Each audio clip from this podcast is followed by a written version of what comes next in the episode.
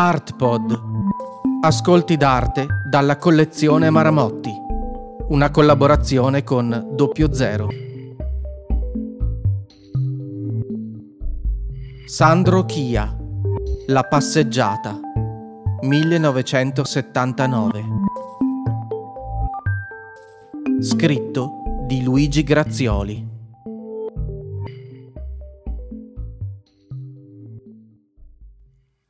C'è un uomo con un coltello in pugno appostato accanto a una porta, come in attesa che entri qualcuno o qualcosa di minaccioso che egli intende colpire, per difesa o offesa non si sa.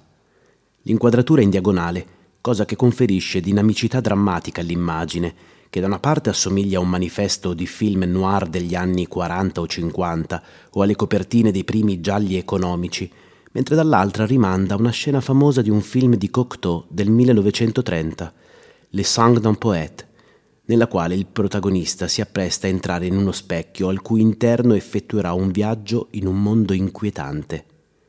Intitolata La passeggiata e dipinta da Sandro Chia nel 1979, immediatamente prima del lancio della Transavanguardia 1980, l'opera è composta di due pannelli che si incontrano in mezzo al rettangolo scuro accanto all'uomo. La fenditura che lo percorre separa le sue due parti, che pur nell'unità della forma restano distinte sia a causa del loro colore, diverso anche se simile, sia dal fatto che sulla superficie di sinistra sono scritte alcune parole che compongono una filastrocca che allude a tanti possibili sensi, nessuno dei quali certo. Nessuna versione esclude le altre, che convivono e si confondono nella duplice unità dell'opera. Il principio di non contraddizione è preso in contropiede o messo da parte. Tutto sta, può stare con tutto. L'indecibilità non sospende il senso, ma ne permette molti, compatibili con il filo che di volta in volta si individua, che va al fondersi con gli altri, indistinguibili nella dimensione del quadro, l'unica che conta. Così la forma rettangolare può essere porta, tela, lavagna, specchio scuro, voragine, apertura, soglia, spazio di irruzione o anche di fuga, luogo da cui difendersi o in cui addentrarsi per passeggiare. L'ingresso in una zona oscura, conflittuale, l'invito a una flanerie pericolosa, paurosa insieme eccitante, dove scoprirsi o perdersi. Perdersi per scoprirsi, ma anche perdersi per non tornare. Attorno al rettangolo scuro c'è una parete molto luminosa di colore arancione, percorsa da segni gialli che la animano partecipi della stessa tensione della scena, di cui assecondano e quasi rafforzano il senso di apprensione. Dietro l'uomo si staglia la sua ombra, termine che è un anagramma parziale dell'ultima parola graffita tromba, la cui prima lettera forse a suggerirlo è nettamente staccata dalle altre la sua ombra che lo raddoppia, ma anche lo continua e quasi si fonde con lui, come la linea di contorno che segna i tratti del suo volto e il profilo sul muto per poi proseguire non lungo quella dell'ombra stessa, ma attorno al corpo, lungo il braccio destro, la mano, il pugnale Chris, la cui punta potrebbe anche aver tracciato le parole, così come potrebbe aver operato il taglio che separa le due metà dell'opera duplicità, raddoppiamento, unione, fusione. Il pugnale potrebbe allora essere un pennello, un gessetto, una matita o niente. Come niente potrebbe essere il riferimento a Cocteau, uno dei tanti prelievi di diversissima provenienza, delle citazioni che Chia usa nel suo modo insieme rispettoso e dissacrante e divertito, perché citare è pur sempre un riconoscimento, un omaggio, anche quando rovesciato in parodia.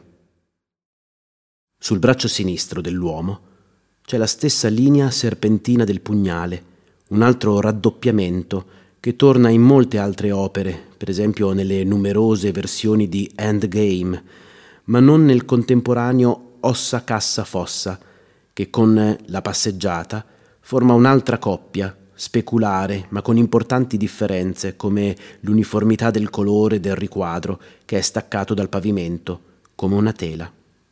In entrambi la figura è immobile, ma piena di tensione, pronta a scattare in un corpo a corpo, magari solo con il proprio doppio acquattato nel buio, a sua volta in attesa di aggredirlo e di sopraffarla.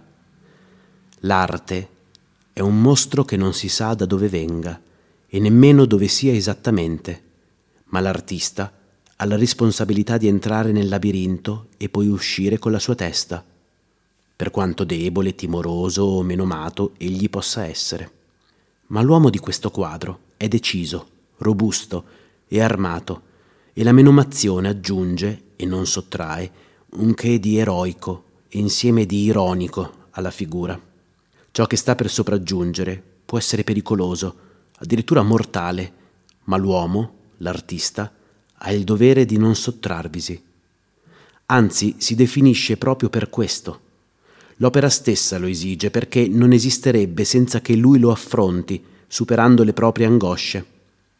L'interno è l'opera, la porta una tela. Dentro di essa brulica come i segni sulle pareti il lato oscuro presente in ogni cosa che ci si appronta a fare, il mistero che l'opera e le parole e l'agire stesso sempre celano la grande zona in ombra che può sempre e anzi deve affiorare come una minaccia di morte, tomba, che esplode come una bomba, ma anche come un tripudio di gioia, samba, tromba, in cui scatenarsi a danzare.